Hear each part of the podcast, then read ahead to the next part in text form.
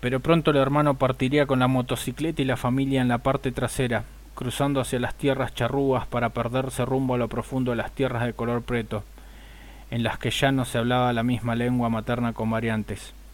Un cambio completo de cultura sintiendo sin embargo que se es extranjero, aunque no esté el reproche visible se ven ciertas costumbres arraigadas aquí y allá.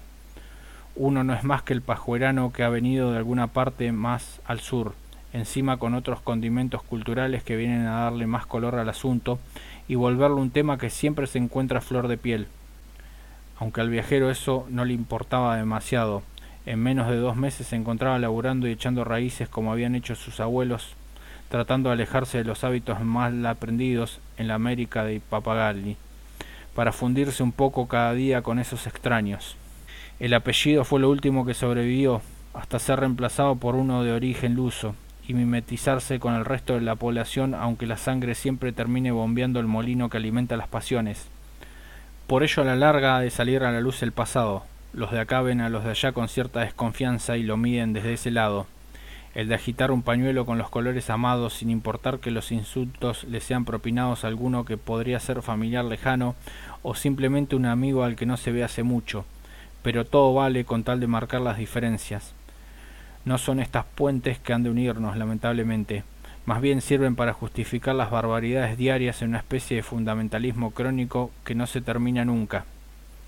Esos que se han quedado despotrican contra los que se volvieron, sin ver más allá de sus propias limitaciones a la hora de percatarse de que no son sino una parte de lo mismo, pero por si acaso mejor diferenciarse.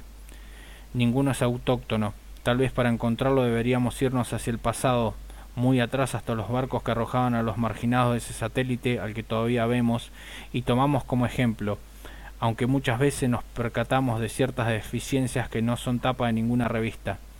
Varios siglos más adelante se seguirán adorando a esos falsos ídolos, o tal vez no, pero el ego siempre tendrá un lugar reservado para desterrar todo aquello que no sea bonito y lujoso, desde el que está abajo hasta la cumbre, el dedo señala a los inadaptados y se ríe de ellos en tanto toma decisiones, el que puede, a los fines de mantenerlos sometidos.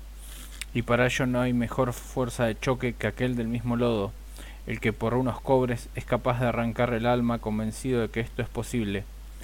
Del sudoeste y del noreste, la posición geográfica no es la única diferencia pese a todos los hechos que nos unen en cierta forma tanto como la vieja moto capitaneada por una desconocida, un híbrido que trae recuerdos de otros tiempos y que en este punto ha regresado a encontrarse con un tío viejo.